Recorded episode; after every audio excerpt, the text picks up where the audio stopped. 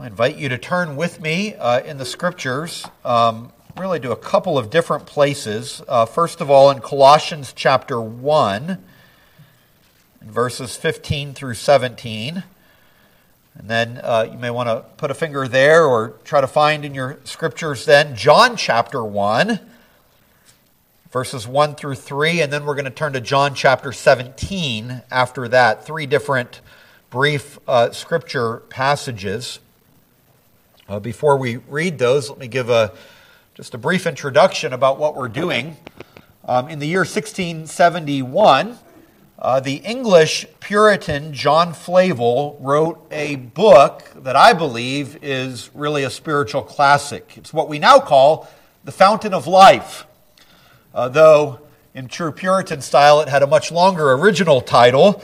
It was A Fountain of Life Opened Up or a display of Christ in his essential and mediatorial glory. And in that book's introduction, uh, Flavel exclaims, What shall I say of Christ? The excelling glory of that object dazzles all apprehension, swallows up all expression. When we have borrowed metaphors from every creature that has any excellency or lovely property in it, till we have stripped the whole creation bare of all its ornaments and clothed Christ with all that glory, when we have even worn out our tongues in ascribing praises to him, alas, we have done nothing when all is done. And friends, that's how you and I should feel about the glory of our Savior. And so, this Christmas season, uh, when Pastor Collins and I were discussing what we might preach on for these uh, couple of weeks, we thought it would be good to take a break from our regular series of sermons and to preach a brief series of Christmas sermons.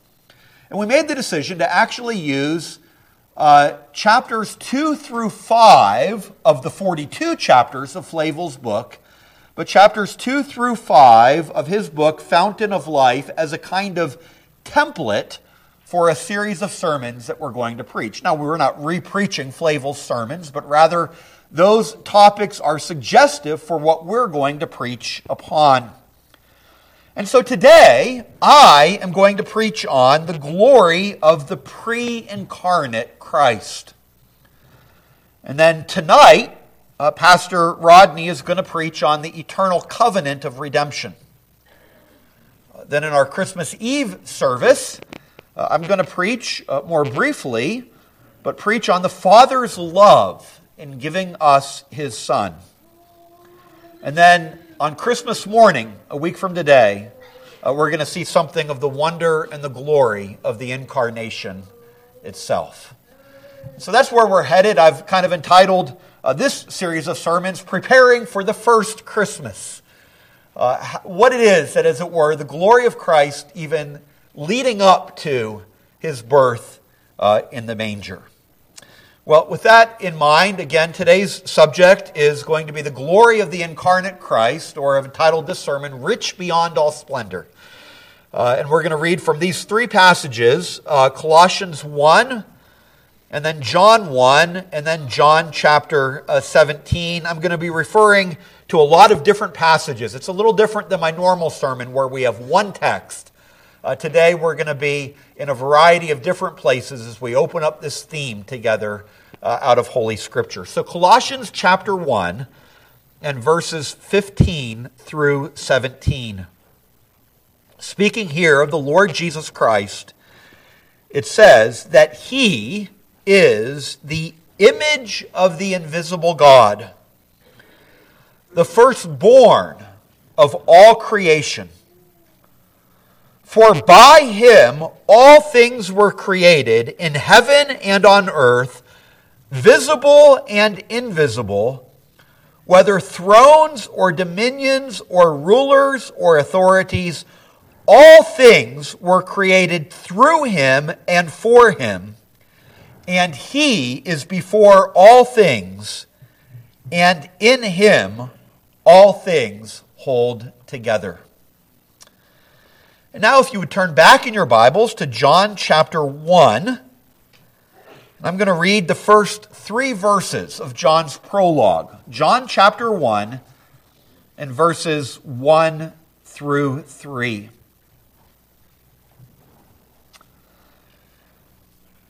In the beginning was the Word, and the Word was with God, and the Word was God. He was in the beginning with God. All things were made through him, and without him was not anything made that was made.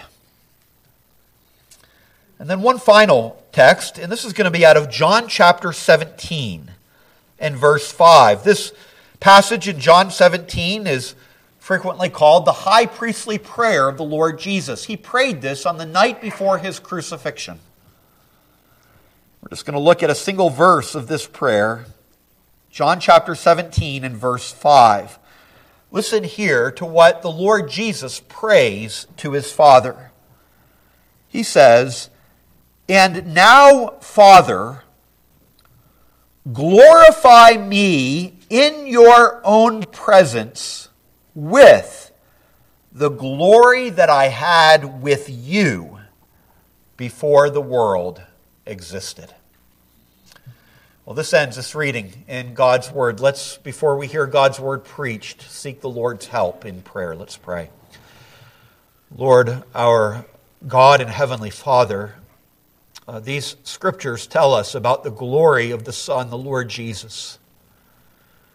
And we know that it is indeed the Holy Spirit's ministry to glorify Jesus Christ. And we long that Christ, in all of his essential glory, would be exalted in our minds and in our affections this day. O Lord our God, by your Spirit, illumine our minds and open our hearts to this truth. We pray, Lord, that we would leave here today changed. Oh, do your good work in us, even as we open your holy word. We pray these things in Jesus' name. Uh, amen. Whenever a person becomes uh, famous, uh, either as an entertainer or perhaps an athlete or an inventor or a political figure or uh, a very successful business person, uh, the public inevitably asks the question well, where did this person come from? And journalists then begin to write stories on that person's background or upbringing or what led that person to this point. And, and then biographies or even autobiographies begin to hit the shelves that tell the story of that famous person.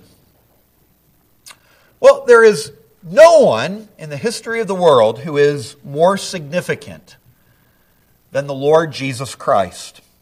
It was Christ who performed uh, many miracles during his earthly ministry, who taught heaven taught truth, who claimed to be the Savior of the world, and indeed is the Savior of the world, who ushered, into the, who ushered in the kingdom of God, who died a cruel death on Calvary's tree, but died it for his people, and then on the third day rose again uh, from the dead. There has been no figure in all of human history who is more important than the Lord uh, Jesus Christ. And so, if we ask the question about other people, where did they come from? What was their upbringing? How much more important it is that we would ask the same question concerning Jesus. Where is he from, after all? Well, in answering that question, we could uh, begin to tell the story that the scriptures tell us, right? Of a virgin named Mary, of a trip that was made to Bethlehem, of a manger stall where a little baby was born, of angels and of shepherds and of wise men. And that would be a good answer to this question about where Jesus is from.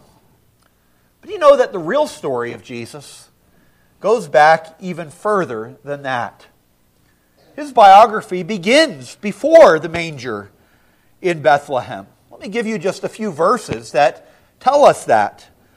In John chapter 6, in verse 38, Jesus says, For I have come down from heaven, not to do my own will, but the will of him who sent me. Jesus says, Where did I come from? I came down from heaven. Or in Galatians chapter 4 and verse 4, the Apostle Paul tells us the significance of the incarnation, and Paul says this. He says that when the fullness of time had come, God sent forth his Son, born of a woman, born under the law, to redeem those who were under the law, so that we might receive the adoption as sons. Where did he come from? He was sent forth from God. Or in John chapter 8 and verse 58. There, Jesus is in a dispute with the Pharisees. And the Pharisees claim, well, we are Abraham's children, we are his true heirs. To which Jesus, in this debate about origins, goes on to say these words. He says, Yes, but before Abraham was, I am. What a statement that is about his origins. So, where is Jesus from? He is the one who, was, who has come down. He is the one who was sent from the Father. He is the one who, before Abraham even was, Jesus existed as the I am, which indicates that he is God himself. God revealed his name in the Old Testament even as I am. And friends, in order to understand the manger in Bethlehem, to understand the true identity of Jesus, we need to go back even to where Jesus himself came from as the eternal Son sent to earth. He is the one who has existed from eternity past. And that's what I want our theme to be in today's sermon. We're going to look at it uh, under five points. These are going to be brief points. Uh, and then we're going to make some points of application at the end. But the five points are these. First of all, we're going to see Jesus' uh, pre existence as the eternal Son. Then, secondly, we're going to see his perfect fellowship. Third, his perfect delight. Fourth, his perfect activity. And fifth, his perfect glory. Jesus' pre existence as the eternal Son, followed by his perfect fellowship, his perfect delight, his perfect activity, and his perfect glory. Well, the first thing that I want us to consider is indeed Jesus' pre existence as the eternal Son.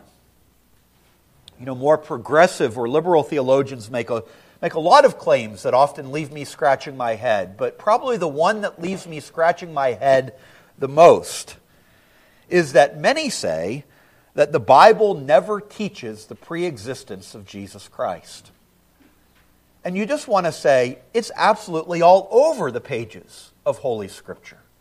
I just read for you just a moment ago three passages which clearly say those things. But let me just read for you in order to further plant in your mind the truth and the importance of this doctrine.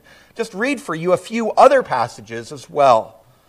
Okay, one of them is Micah chapter 5 and verse 2, one of the Old Testament prophecies concerning Jesus.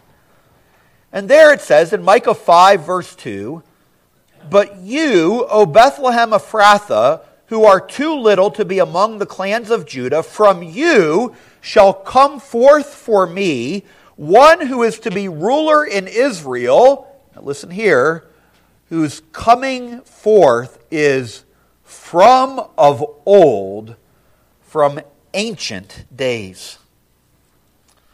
Well, let's move forward into the New Testament. Uh, John chapter 1 and verse 1. We read it before the sermon today. There it says, in the beginning, and immediately when we hear those words, our mind should be brought back to the first verse of the entire Bible, Genesis 1 and verse 1. that speaks about the creation of the world. John 1 1 says that in the beginning, at the very creation of all things, who was there? In the beginning was the Word, already existing. And the implication is from eternity past was the Word. And this Word was with God, and the Word was God. And John 1:14 goes on to tell us it was this word who was made flesh. So the word made flesh was the word who from the beginning was with God and was God. Let me just read a couple other verses too. John chapter 3 and verse 13. John chapter 3 and verse 13. Uh, here we have uh, the words of the Lord Jesus himself. He speaks to Nicodemus, and he says, No one has ascended into heaven except he who descended from heaven, the Son of Man. Who is the Son of Man? Was he the one who began at his birth in Mary's womb? No. He is the one who has descended from heaven itself. Or another passage, 1 John 1 and verses 1 and 2. So John's first epistle, verses chapter 1 and verses 1 and 2. And just as John began his gospel with a statement about the eternal word, here he begins his first epistle also with a, a similar statement that which was from the beginning, which we have heard, which we have seen with our eyes, which we looked upon and have touched with our hands concerning the word of life. Okay, here he's describing what his own eyes witnessed as one of Jesus' disciples. The man Christ Jesus was one who he heard with his ears and saw with his eyes and even touched with his hands. Well, what is true about this word that John was the disciple of? He says this the life was made manifest, and we have seen it, and testify to it, and proclaim to you the eternal life which was with the Father and was made manifest to us. This one whom he saw was the one who was with the Father and then made manifest to us. Well, just one more passage. And friends, we could spend the entirety of our time going through these. But one more that I want to draw attention to, and it's Romans chapter 8 and verse 3. Romans chapter 8 and verse 3.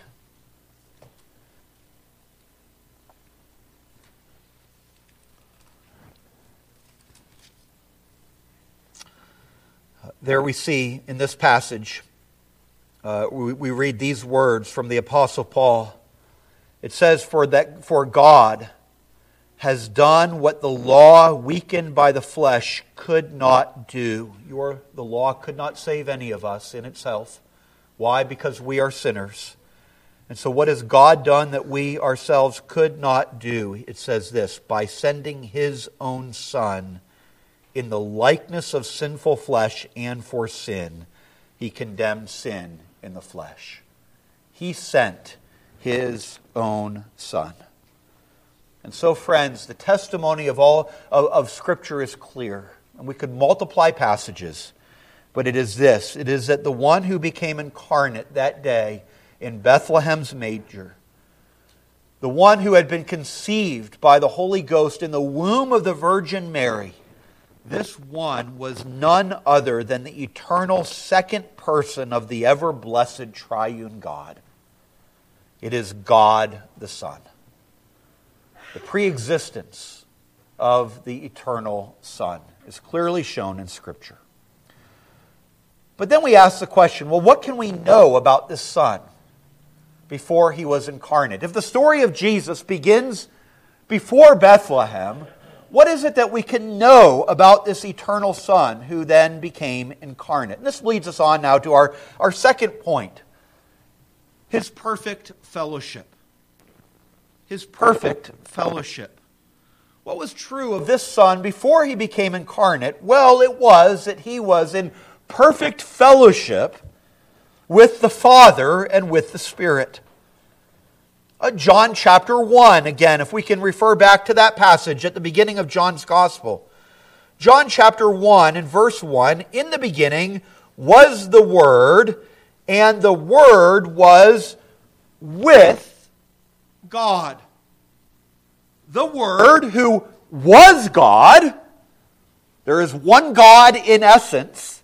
Nonetheless, this Word was with God.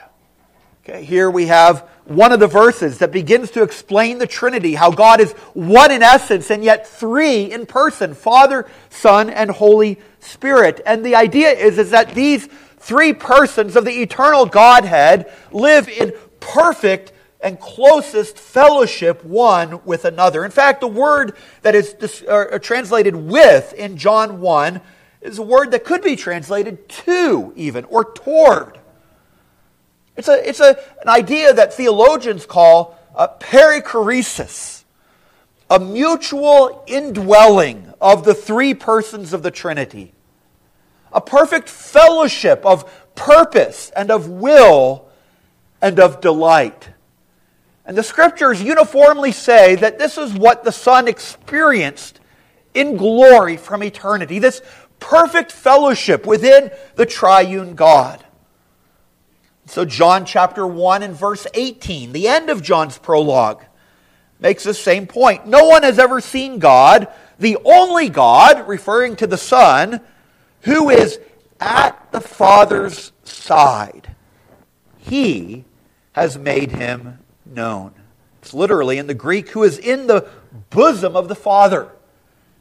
And the language, again, is that of close and near fellowship one uh, with another. Or in John chapter 14 and verse 10, uh, with Jesus speaking there, he says, Do you not believe that I am in the Father, and the Father is in me? That language again of close fellowship. Now, some of you have been blessed in your life with really close friendships. Uh, some of you have been blessed with great marriages where your spouse is your closest friend.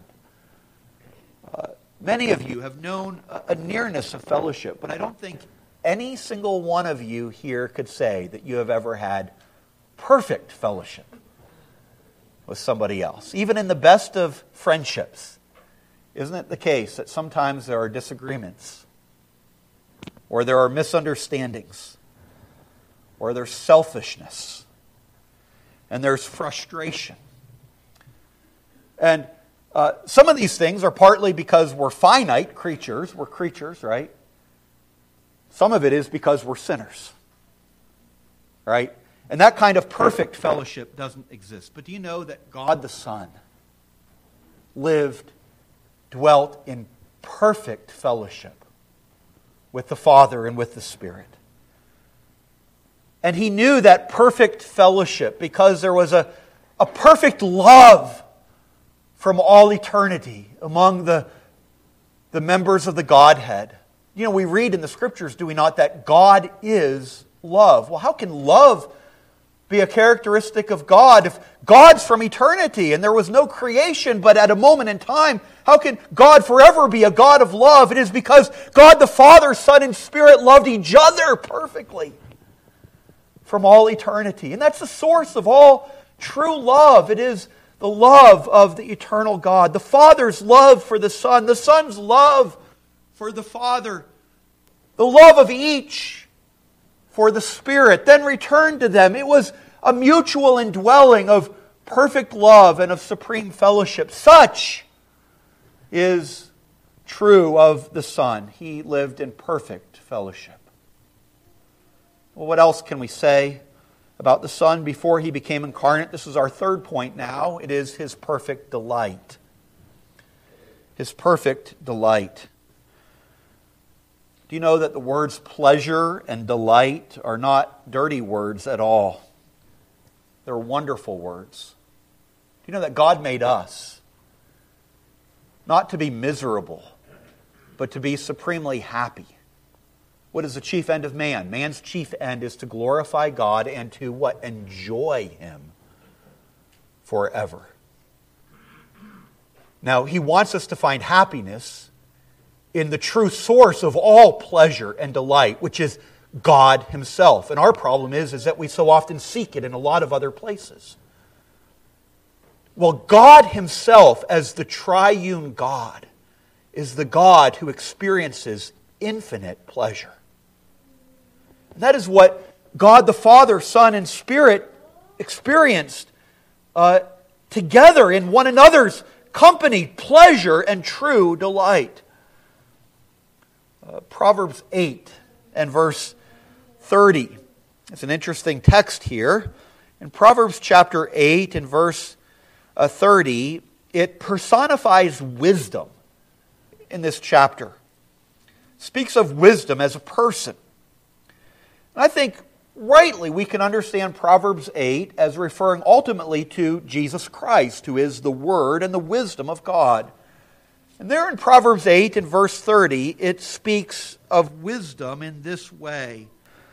It says, the Lord says, And I was daily his delight, rejoicing before him always. Pastor Collins actually made reference to this verse in his prayer. And I think there the idea is it's pointing to that delight which the members of the Trinity would know in uh, one another. And so within the Godhead, there is perfect pleasure, uninterrupted pleasure. Now, later in his humanity, Christ would know sorrow and grief. He would become a man of sorrows, acquainted with grief. But John Flavel points out in his book that he did not know these things before he became incarnate. That in within the eternal Godhead that he was never pinched with poverty and wants he never underwent reproach and shame. His holy heart was never offended with an impure suggestion or a temptation of the devil. He was never sensible of pains and tortures in soul or body. There were no hidings or withdrawings of the Father from him. There were never any impressions of his Father's wrath upon him, as there would be afterwards in his incarnate state. Instead, what there was in glory was an intimacy, a purity, a constancy to his fellowship with his Father, and because of that, there was a perfect delight within the Godhead. So, what was the Son who became incarnate? Well, first of all, he was one who experienced perfect fellowship. Secondly, he experienced perfect delight. Thirdly, or this is our fourth point overall, we, we see his perfect activity. His perfect activity. That is, with the Father and the Spirit, the Son was involved in the activities or the works of God. In fact, theologians rightly tell us that all the works of God outside himself are the works of the entire Trinity. And so the work of creation and the work of providence is not just the work of one of the members of the Godhead, but is the work of the Father, Son, and Spirit. And so, in John chapter 1 and verse 2, in that prologue of John, he says, indeed, that all things were made through him, through the Son. And without him was not anything made that was made. And so the Son had his hand in the work of all creation. And similarly, the passage that we read out of Colossians makes the same point, does it not? Colossians chapter 1 and verses 16 and 17. For by him all things were created in heaven and on earth, visible and invisible, whether thrones or dominions or rulers or authorities, all things were created through him and for him. So there we read the words that by him or in him all things were created. That is, with reference to Christ. He is the focal point of creation. And then it says that all things were created through him. That is, he is the agent of creation. All things sprang forth at his command and were shaped by his wisdom. And all things were created for him. That is, toward him for the purpose of Christ and of his glory. And so, friends, wherever you look in the world around us, dear friends, the Son, the eternal Son, was the agent of creation, and it is all here ultimately for him and for his glory. But not only has Christ made everything, he is also the one who sustains everything that he has made. He is before all things, and in him all things hold together. And so the Son, before he ever was incarnate, was the cosmic Christ involved in the creation of the world and who moment by moment sustains and upholds those things that were made. His perfect activity. But then, fifth, now overall, fifth point overall, his perfect glory. His perfect glory. And here I want to just turn our attention to that verse that we read out of John 17 and verse 5. In his high priestly prayer, do you remember those words that Jesus said to the Father? And now, Father, glorify me in your own presence with the glory that I had with you before the world existed. At the completion of his work as mediator, it is the longing and desire of his heart that he now once again would return to that glory in the presence of the Father that he had already had before the world even existed. So, what can this refer to but, but his divine glory that he, ex- that he experienced as the eternal Son? He was. Uh, glorified, and he desired to be reinstated to that honor and dignity and glory which he had laid aside when he assumed human nature. It was a divine glory. What a astonishing thought this is. Again, the divine, the glory of the pre incarnate Christ. You know, I wonder what is the most glorious thing that you have ever seen? Maybe for some of you, you would point to some time in nature, maybe mountains or large body of water. Others of you would say the most glorious thing I've seen is when I've, I've looked through the lens of a telescope into the vast, the vast skies. Others of you might say it was that newborn baby. It's the most glorious thing that I've ever, I've ever seen. Well, dear friends, each one of these things are created things, fashioned by the hand of the cosmic Christ.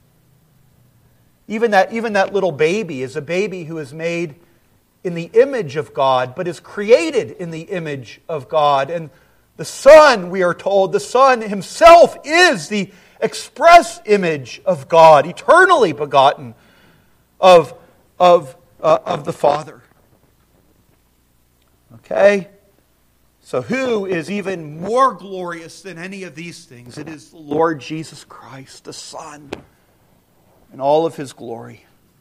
You know, in Isaiah chapter 6 and verses 1 through 4, we are given uh, just such an extraordinary picture of, uh, of heavenly uh, glory.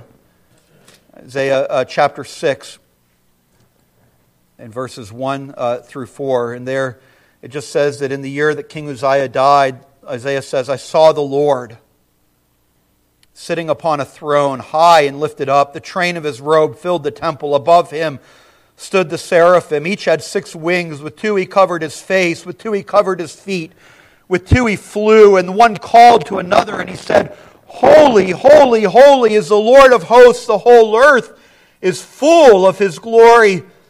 And the foundations of the threshold shook at the voice of him who called, and the house was filled with smoke. Friends, it is a, a picture of these uh, multitude of angels surrounding the throne, the sight so dazzling that they have to cover their eyes and they cover their feet as they shout forth the glory of this one. And you know, in John's Gospel, chapter 12 and verse 41, we are told what it is that is or that Isaiah actually saw. It says there that Isaiah saw these things because he or said these things because he saw his that is Christ's glory, and spoke of him. Friends, you and I cannot begin to describe the glory, the eternal glory of this one who became the incarnate Savior of the world. So, those are our five points about the pre incarnate Christ. But let me just now seek to apply this for a few minutes to you. I just be, want to begin by asking you a simple question. And the question is this Do you believe that these things are true about the Lord Jesus? That is, do you believe that that baby born in Bethlehem's manger was the eternal Son sent to this earth, assuming a human nature for us and for our salvation? Do you believe that the identity of Jesus Christ is the very thing that we have spoken of today? And the answer is that you either accept it or you deny it. There's no middle ground. Okay? Either you accept that this is true or you deny it. But do you know that if you deny it, then you are denying something that the scriptures speak of so clearly? One old writer, uh, Octavius Winslow, puts it this way He says that the sin of denying Christ's Godhead is second to none. Yea, it is the sin of sins. It uncrowns him as king and consequently divests him of all of his regal power and glory.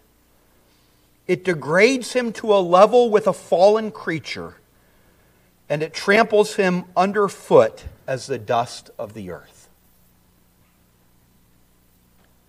So if you deny that the one born in Bethlehem's manger is the eternal Son of God, then you are casting this one under your foot, you're saying he is but a mere creature. And all of the Bible then must go, friends. All of it rests on this fact that Jesus is God. And in fact, listen to what Jesus himself says about denying this truth. Jesus in John 8 and verse 24 says these words to the Pharisees. He says, If ye believe not that I am, you shall die in your sins. If you believe not that I am, that He is exactly the one who He has claimed to be, the eternal Son, full of glory and wisdom and power, if you believe not that this is who He is, the Word of God says, You shall die in your sins. Can I say that to any of you who find yourself not believing these things today? This is a warning out of Holy Scripture. You are casting the eternal Son, the glorious Son of the Father, underfoot. Would you not accept this as truth and humbly come to Him and cry out to Him today to be your Savior and to believe in Him as the eternal Son. Well, what about those of you who do then accept this for what it is the living truth of the living God? That the one born in Bethlehem's manger is indeed the eternal Son, full of glory. What then of you? What are the implications from this, what we've looked at today for you? And I want to say three things by way of application. And with this, we're going to close the sermon. Three things to you if you accept this as truth. And the first is this I want you today to be astonished at the love of Christ for a poor sinner like you, that he would leave heaven's glory for your salvation. Be astonished at the love of Christ for poor sinners like you, that he would leave heaven's glory for your salvation. Now, you understand that when Jesus became incarnate, he did not cease to be God. We're going to talk about that a week from today. He didn't cease to be God. He still was receiving the worship and adoration of angels in heaven. He still had all the attributes of deity when he lived and walked uh, upon this earth. But nonetheless, he did still lower himself in becoming man. He didn't cease to be God, but what he did was he assumed, he took to himself a true human nature. And in the words of the hymn that we just sang a little bit ago, Thou who wast rich beyond all splendor, all for love's sake becamest poor. Thrones for a manger didst surrender. Sapphire paved courts for stable floor. Thou who wast rich beyond all splendor, all for love's sake becamest poor. This one, the eternal Son, full of glory, who knew the delights of fellowship with his Father from all eternity, for your sake was born in that manger in Bethlehem. And he lived a life of poverty. And he was scorned by the people. He was misunderstood by his own disciples. He was abandoned by his friends. He was in his own flesh crucified on Calvary's tree. And while he hung from that cross, he heard those words which are almost inutterable, or he, he uttered those words which we can almost not fathom that he would ever utter, the one who had dwelt eternally in the Father's bosom when he said, my God, my God, why hast thou forsaken me?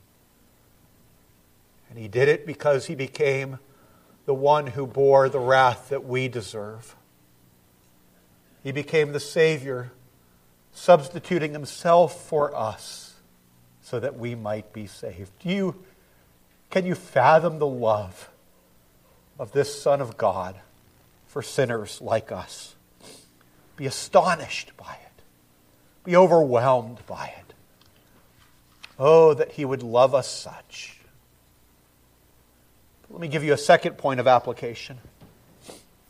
The second point of application is this it is, oh, what a firm foundation you have for your faith when it is built upon Christ, the eternal Son. What a firm foundation you have for your faith when it is built upon Christ, the eternal Son. Do you know that most people in this world, first of all, believe in heaven and want to go to heaven and think that they're going to go to heaven when they die? Take a survey, you go out in the streets today, the vast majority of people that you will run into will say those things. But if you were to go on and ask them, why do you think that you're going to go to heaven? Their answers may vary a little bit, but usually it will be one of these things. Either I've tried to be a pretty good person,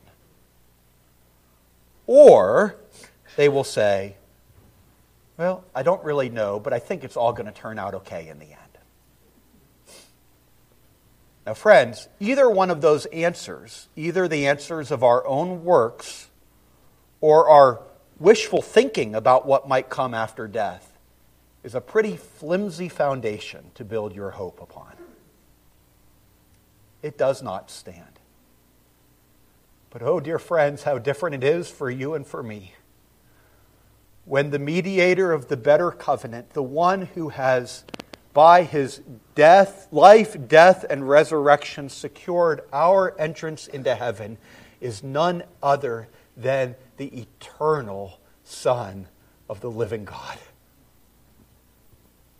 And so, dear friends, when we ask, who was it that lived for us? It was the eternal Son made flesh. Who died for us in our place?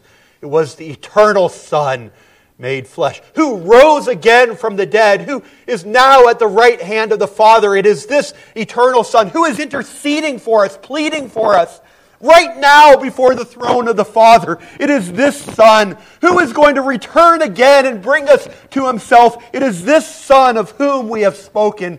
Oh, friends, do you see upon the, the foundation of the hope that we have. It is built upon the eternal Son of God who is our Savior. And it is upon this one that we cast the anchor of our faith. And we can cast it deeply. He is the Savior who never will, who never can disappoint because of who He is. Oh, what a firm foundation the Christian has for our faith. Do you see how this leads to assurance? How it leads to joy? How it leads to peace? When our faith is built upon this eternal Son. Third point of application, and with this we close. And it is simply this point of application. Oh, how we then should delight in the Lord Jesus Christ. He is the one in whom the Father delights from all eternity. And if the Father delights in him in this way, how we should delight in him also. You know, there's nothing boring about the Lord Jesus Christ. Children, can I say that to you?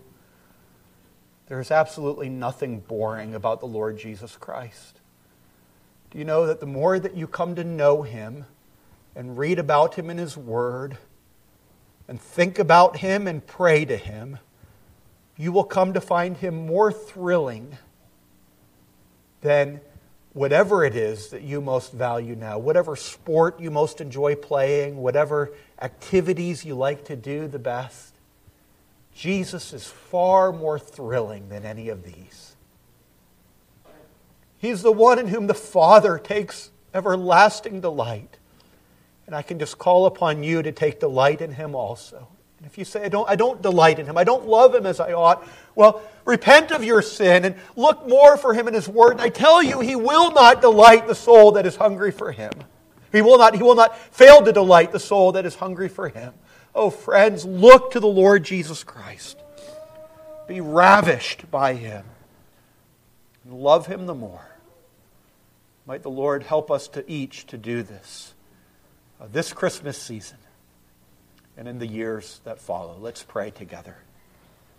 Lord, our God in heaven, we thank you so much for this eternal Son. Lord Jesus, we thank you. You are the all glorious one, the one full of endless delights, the one who has dwelt from eternity in fellowship with the Father. Lord, our minds cannot begin to comprehend your greatness and your grandeur, but this we know that you, the living Son, have become our Savior through that loving act of incarnation and of atonement. Lord, how we praise and exalt your name today. Help us to delight in it all the more, we pray. In the time that comes, in the days that follow, Lord, we pray all of these things